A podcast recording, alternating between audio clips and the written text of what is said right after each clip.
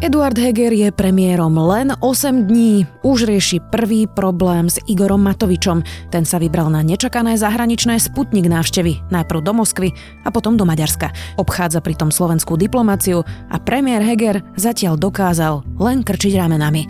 Je piatok, 9. apríla, meniny má Milena a bude dnes malá oblačnosť 7 až 13 stupňov. Vítajte pri Dobrom ráne. V dennom podcaste Denníka Sme moje meno je Zuzana Kovačič-Hanzelová. Tento podcast vám prináša Kinekus, exkluzívny predajca náradia značiek Prokin, Inko a Skveler. Je jedno, či vám chýba niečo v domácnosti, dielni, záhrade alebo kuchyni. V Kinekuse nájdete všetko, čo potrebujete. Presvedčte sa sami v 12 prevádzkach Kinekus alebo v 150 partnerských obchodoch po celom Slovensku. Všetko, čo potrebujete, nájdete aj na kinekus.sk. Skús Kinekus.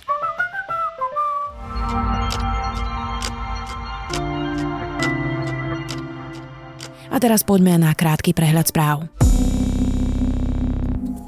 Ruský fond priamých investícií, ktorý stojí za vakcínou Sputnik V, uviedol, že Slovensko má vrátiť dávky, ktoré dostalo pre porušenie zmluvy. Dôvodom má byť vyjadrenie šúklu k nedostatočnej dokumentácii. Fond na Twitteri uviedol, že list so žiadosťou vrátenie dávok poslal 6. apríla. Žiada tiež, aby bola daná šarža odoslaná do špeciálne certifikovaného laboratória na ďalšie kontroly. Prvý stupeň základných škôl a škôlky sa plošne otvárajú v pondelok. Naďalej platí podmienka negatívneho antigénového testu aspoň pre jedného rodiča dieťaťa. Správa o smrti Milana Lučanského je takmer hotová. Vyšetrovanie špeciálnej komisie trvalo 3 mesiace. Podľa informácií denníka SME potvrdilo aj 17 členov komisie, že Milan Lučanský spáchal samovraždu. Smer zbiera podpisy na mimoriadnu schôdzu. Témou má byť koronavírus. Ak poslanci vládnej koalície neschvália program schôdze, Smer podá návrh na vyslovenie nedôvery vláde. Oligarchu Jozefa Brhela prepustili z väzby, obvinený je v kauze Mýtnik. Viac takýchto správ nájdete na sme.sk.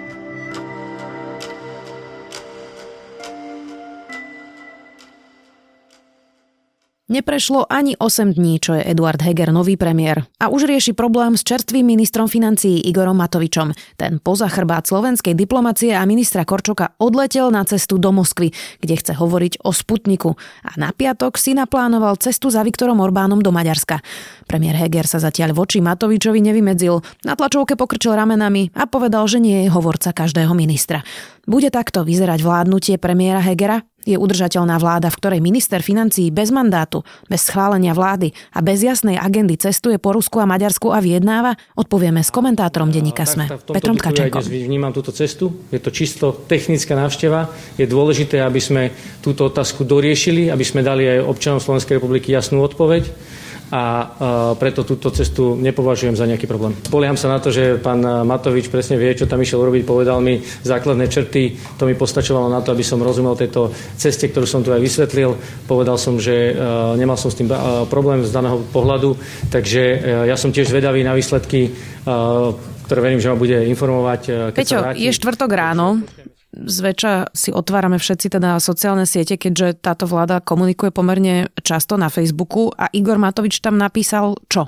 Napísal, že to berie naspäť do vlastných rúk, teda nie týmito slovami, ale hlavne, že ide do Moskvy porozprávať sa s pánom Kirilom, ktorému tentokrát našiel aj e, priezvisko Dmitrievom a že teda ide tam dovršiť svoju sputnikovú odiseu, lebo záškodné živly asi v našej republike bránia nasadeniu tohto zázračného preparátu pre 100 tisíce až milióny ľudí.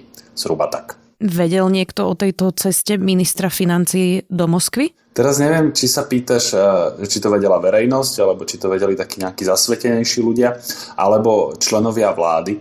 Pokiaľ viem, niektorí členovia vlády, teda ak si odmyslím eh, člena vlády ministra financí Igora Matoviča, sa o tom dozvedeli cez diplomatické kanály, lebo teda zrejme našťastie aspoň náš veľvyslanec eh, v Moskve o tom vedel. Igora Matoviča do Moskvy som sa dozvedel včera najprv od nášho veľvyslanca Slovenskej republiky v Moskve, Moskve, ktorý bol v rámci diplomatickej praxe požiadaný príslušnými orgánmi, to znamená letkou Slovenskej republiky o vybavenie diplomatických povolení v účele pokiaľ čo, viem, čo, tak cez nejaké kanály sa to trúsilo aj do takého širšieho okolia, lebo ja som dostával také akože veľmi neurčité, ale, ne, ale nejaké náznaky, že Igor Matovič eh, chystá nejaký darček na štvrtok, takže som bol veľmi zvedavý, čo to bolo. No a potom vo štvrtok som sa dozvedel. Ale každopádne nebola to nejaká eh, širšia vedomosť, aj členovia koalície sa pokiaľ viem o tom dozvedeli vlastne súčasne s nami, alebo o niečo, o niečo rýchlejšie asi, asi v rádoch eh, hodín. Čiže zasa to bola taká dosť partizánčina. Je toto vôbec možné, aby minister financí bez nejakej hĺbšej vedomosti vlády išiel na takúto zahraničnú cestu? Pretože ja si spomínam, že veď predsa vláda vždy schvaluje pracovné zahraničné cesty všetkých členov vlády aj štátnych tajomníkov. Často sa tieto cesty plánujú dopredu, vie o nich aj verejnosť, čiže je toto vôbec legálne? Ja mám o tom veľmi vážnu pochybnosť.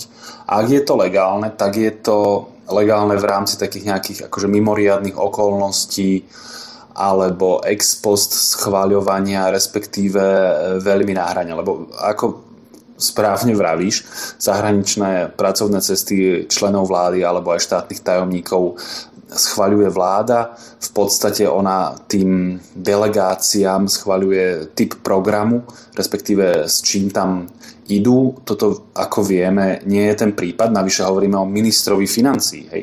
Keď si otvoríš kompetenčný zákon, myslím, že sa to volá zákon o organizácii činnosti vlády, tak eh, tam je vymedzené čo sú kompetencie, respektíve v akých oblastiach sa pohybujú eh, jednotliví ministri. No a minister financí tam nič o zháňaní vakcín v Moskve naozaj nemá.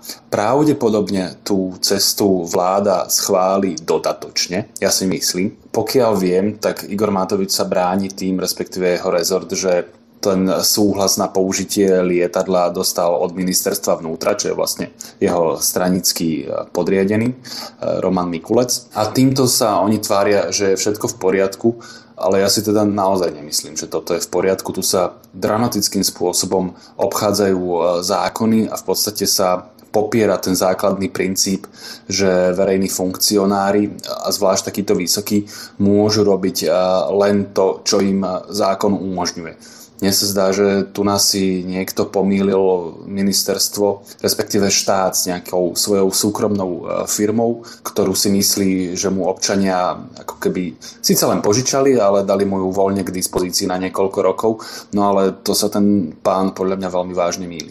Ivan Korčok vlastne prezradil hneď po statuse Igora Matoviča, že v piatok, čiže v čase, keď posluchači počúvajú tento podcast, už sa to asi deje, pôjde ešte na navštevu do Maďarska. Nevieme, či sa stretne s Viktorom Orbánom, e, počkáme si my dva na to. Čo toto je, prosím ťa, Peťo, za hru? V čase, keď my čakáme na definitívne stanovisko Šuklu, ktorý hovorí, že nemá 80% informácií, že tie šarže, ktoré došli na Slovensko, sú úplne iné šarže, ako boli e, v tom vedeckom časopise Lancet, že nemôžu dať kladné stanovisko.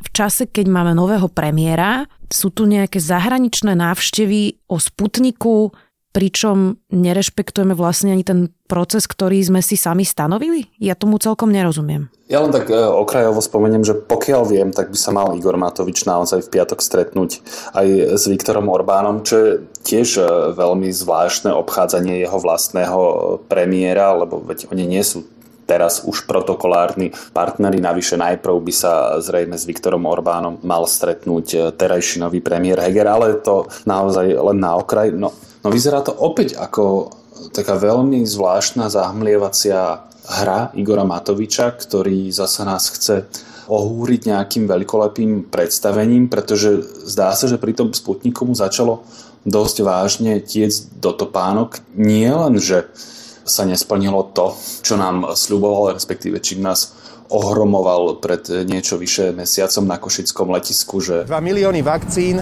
pomôžu zaočkovať milión ľudí na Slovensku milión ľudí na Slovensku. V priebehu nasledujúcich dvoch mesiacov nám príde milión vakcín podľa zmluvy, to znamená pre pol milióna ľudí a potom následne v máji a v júni ďalší milión vakcín pre ďalšieho pol milióna ľudí. A očkovať sa začne do dvoch týždňov a stá tisíce ľudí, ktorí by sa inak nezaočkovali, sa takto zaočkujú, respektíve dokonca milióny hovoril. No a akurát teraz sme pri tom, ako si správne poznamenala, že nielen, že sa nikto neočkuje, my vlastne nevieme, čo sme kúpili, nevieme to použiť. Ja, ja sa nebojím vysloviť pochybnosť, že či tu náhodou naozaj nenastal čas na orgány činné v trestnom konaní a vyvodzovanie nieže politickej, ale aj hmotnej a trestnoprávnej zodpovednosti.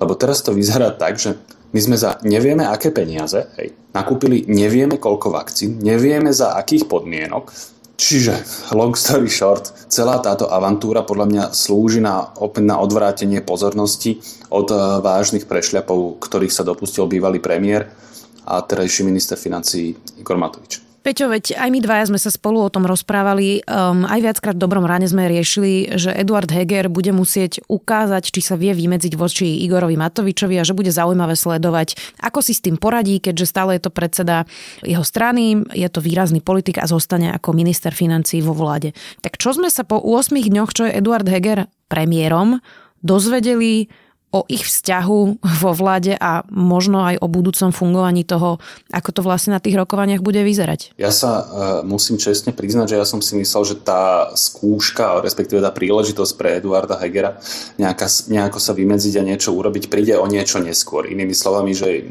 Igor Matovič uh, vydrží trebárs aspoň uh, do predloženia alebo ideálne schválenia programového vyhlásenia vlády ale zdá sa, že jednoducho nevydrží. No a na teraz vidíme to, čoho sme sa obávali, že Eduard Heger síce naozaj e, splňa to, čo sme chceli, to znamená, že komunikuje teda o dosť kultivovanejšie, hoci nehovorím, že presvedčivo, ale aspoň e, nám tak vulgárne nenadáva ako Igor Matovič. Na druhej strane, ja si myslím, že teraz zažil od svojho ministra financí poníženie, a to nie len on, ale veď nezabudnime na to, že on obišiel ministra zahraničných vecí, ministra zdravotníctva, ktorý predsa má byť v prvom rade ingerovaný v takejto veci. A on sa na nich e, všetkých vykašle a urobí si po svojom. Možno, že im zatelefonuje, že ja idem teraz toto urobiť, e, dovidenia. No keby ja rozumiem, že Eduard Heger je vo veľmi ťažkej situácii, keďže politicky je oveľa silnejší e, logicky Igor Matovič, ale on si tu bude musieť, ak si chce zachovať e, nie že politickú, ale ľudskú dôstojnosť, nejakým spôsobom niečo s Igorom Matovičom vyjasniť. Neviem, či sa to dá doviesť do zdárneho konca, ale pri najmenšom ten pokus musí prísť. Totiž v normálnom svete, keby sme mali e, normálnu vládu, myslím e, normálne hierarchicky štrukturovanú, že ten predseda vlády by bol politicky najsilnejší, tak potom to by už minister financí zajtra nešiel do Budapešti, ale do Grásalkovičovho paláca, kde by sa nechal odvolať prezidentkou, pretože predseda vlády by okamžite podával návrh na jeho odvolanie, lebo vlastne minister financí touto svojou činnosťou vyslovil nedôveru zvyšku vlády, čo je síce dovolené, ale potom nemá byť v tej vláde. Vidím úplne jasnú snahu Igora Matoviča, aby ten Sputnik bol sprístupnený tým ľuďom, ktorí ho chcú mať. Toto my podporujeme. My sme neboli nikdy proti dovozu Sputniku, naopak, keď je tu časť obyvateľstva, ktorá chce Sputnik, nech ho dostane. A pokiaľ Igor Matovič, ktorý tam nešiel ako minister financí, to všetci Tie reakcie vieme, aj koaličných partnerov, priznám sa, boli také trochu zvláštne, respektíve boli mierne. Veronika Remišová povedala, že si nemyslí, že každý minister musí informovať partnerov o nejakom svojom pláne zahraničných ciest. E, Richard Sulík povedal, že to chápe ako cestu ešte vlastne expremiéra, ktorý teda vybavoval Sputnik. Takže ako tomu má rozumieť volič, ktorý sledoval mesiac hádok toho, že musí Igor Matovič odísť a teraz Igor Matovič v podstate pokračuje v tom, čo robil celý rok a koaliční partnery sú s tým zrazu v poriadku. No, ja sa pokúsim byť e, veľkorysý, takže neobviním Richarda Sulíka ani Veroniku Remišovú e, z toho, že sú negramotní a nevedia a nechápu, čo sa okolo nich deje, ale iba že sú jednoducho veľkorysí a zaskočení z toho, čo Igor Matovič opäť vystrája. Treba na ich obhajobu, hoci aj sa zdá, že tie ich reakcie sú extrémne zmierlivé, treba na ich obhajobu povedať, že oni sú naozaj v situácii, ktorú si opísala, že po hlbokej mesečnej kríze sme konečne ako keby nastolili nový začiatok a kým sa ten začiatok eh, podarilo naozaj naštartovať, tak eh, to Igor Matovič zasa torpéduje ja si teraz e, nie som celkom istý, čo by mali robiť. Určite by s tým mali začať e, so zatvorenými dverami a pokúsiť sa nastoliť si nejaké pravidlá, ale je mi jasné, že tá situácia je z ich pohľadu veľmi ťažká. Oni teraz, keby začali s nejakou ostrou kritikou alebo s ohlasovaním odchodov, tak by boli zasa z výšku Slovenska naozaj násmiech, lebo by kládli tú otázku, ktorú si práve položila a čo ste teda ten predchádzajúci mesiac robili? Keď mal niekto možno otázky ohľadom tej krízy, kto za ňu mohol viac, menej, či Sulík alebo Matovič a ak čo Marek Krajčí a kladli si ľudia prosto otázky, že, že teda asi na vine boli viacerí, nedokázal týmto krokom Igor Matovič 8 dní po vymenovaní Eduarda Hegera, že tým skutočným hlavným problémom bol naozaj on? Ja si dokonca dovolím vyjadriť pochybnosť, že o tej prvoradej, e, najväčšej a absolútnej vine Igora Matoviča by pochyboval niekto iný ako absolútne politicky zaslepení ľudia a nekritickí fanúšikovia jeho osoby, prípadne ľudia, ktorí sú od neho hospodársky alebo politicky závislí. Hej. To znamená, ak si odmyslíme členov a úderku Oľano a taký ten najbližší fanušikovský okruh, tak úplne každý e, musí úplne zrejme vidieť, e, že vinníkom týchto kríz je Igor Matovič, ktorý jednoducho odmieta rešpektovať akékoľvek politické pravidlá alebo aj dohodnuté zásady. Čiže ale teda ak boli takí ľudia, ktorí o tom pochybovali, tak teraz už by to mali pochopiť definitívne. Peťo, ja viem, že ty mi povieš, že nemáš vešteckú gulu ako vždy, ale budeme takto fungovať najbližšie mesiace že teda opäť budú nejaké statusy, takéto prekvapenia. Koaliční partnery budú opatrne našlapovať, lebo vedia, že druhá koaličná kríza by už asi nebola veľmi vysvetliteľná ani prezidentke, ani voličom a budeme sa tu takto v tomto vlastne točiť dokola? Ja sa musím najprv trochu ohradiť. Ty vieš, že napríklad naposledy e, som sa podvolil a vyprognozoval som, že s pravdepodobnosťou 64,5% do konca marca bude prijaté politické riešenie na odchod Igora Matoviča. Čo ano. sa aj stalo. Čiže aj teraz skúsim takto nejako podobne. Zjavne áno, ako vravím, ja som si myslel, že to príde o niečo neskôr, ale že tento typ eh, kríz príde, bolo takmer isté. No ale Igor Matovič to odštartoval oveľa rýchlejšie a v podstate podľa mňa už nie je celkom cesta, ako to zastaviť. Bude sa to dať nejako trochu utíšiť, ale Igora Matoviča to len povzbudí v tom, aby ďalej konal. Aj tieto zmierlivé reakcie, ktorým mu vlastne dali najavo, že teraz už e, môže všetko. Keď bola tá prvá sputniková kríza, nazvime ju tak, keď e, Igor Matovič vítal tie vakcíny na Košickom letisku, ja som vtedy napísal taký komentár s titulkom, že teraz už Matovič môže všetko kde som teda v texte povedal, že môže všetko, ak e, to tí koaliční partnery prejdú bez slova a nechajú ho na pokoj, hej, lebo vlastne dostane signál, že už môže čokoľvek. No vtedy ho zabrzdili, iba že sa vrátil e, tým povestným oknom do vlády a znova skúša to isté a zdá sa, že teraz, keď urobil to isté, tak mu to prejde a tým pádom už naozaj môže všetko. Čo by si poradil Eduardovi Hegerovi? Aby bol ostrý a zlý, lebo teraz politické bytie Igora Matoviča je, hoci sa to nezdá, do veľkej miery závislé od Eduarda Hegera. To nie je v tom zmysle, že on by bol nejaká veľká politická váha alebo čokoľvek, ale nedá sa meniť eh, premiér eh, ako spodná bielizeň alebo ponožky a podobne. To je, to je vážny ústavný akt, on pôsobí zemetrasenie na scéne a tak ďalej. To znamená, že keď sa chce Oľano a osobitne aj eh, Igor Matovič držať v tej pohodlnej vládnej funkcii, tak je závislý od e, priazne Eduarda Hegera alebo od spolupráce s ním. A on keby si to uvedomil a chcel by to využiť, tak podľa mňa má v rukách pomerne silné nástroje. To bolo vidno aj na e, Petrovi Pelegrini s Robertom Ficom. Pellegrini bol síce obviňovaný z toho, že je bábka Ficová a tak ďalej, ale naozaj tie vzťahy v pozadí boli ostré. E, Peter Pellegrini vo všeličom možno odmietal vyhovieť e, Robertovi Ficovi, ale on ho jednoducho nemohol odstrániť, to bolo politicky nemysliteľné. Čiže e, hoci v mnohom sú tie situácie iné, v mnohom sú aj podobné a podľa mňa tu na Eduard Heger má podobný typ takej tej nenápadnej moci, ako mal Peter Pellegrini. Uvidíme, ako si s ňou poradí. Toto bol Peter Tkačenko, komentátor denníka Sme. Vďaka.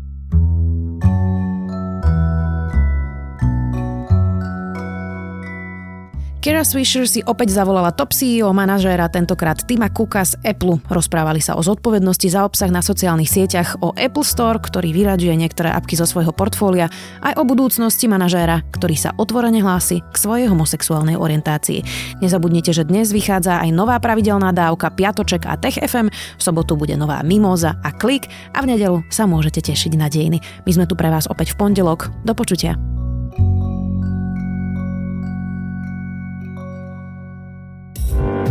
Volám sa Zuzana Kovačič-Hanzelová a v denníku SME pre vás pripravujem rozhovory o politike a spoločnosti. Vychádzajú takmer každý deň a nájdete ich vo všetkých podcastových aplikáciách ako rozhovory ZKH. O politike, chudobe, spoločnosti aj kultúre vždy na aktuálne témy.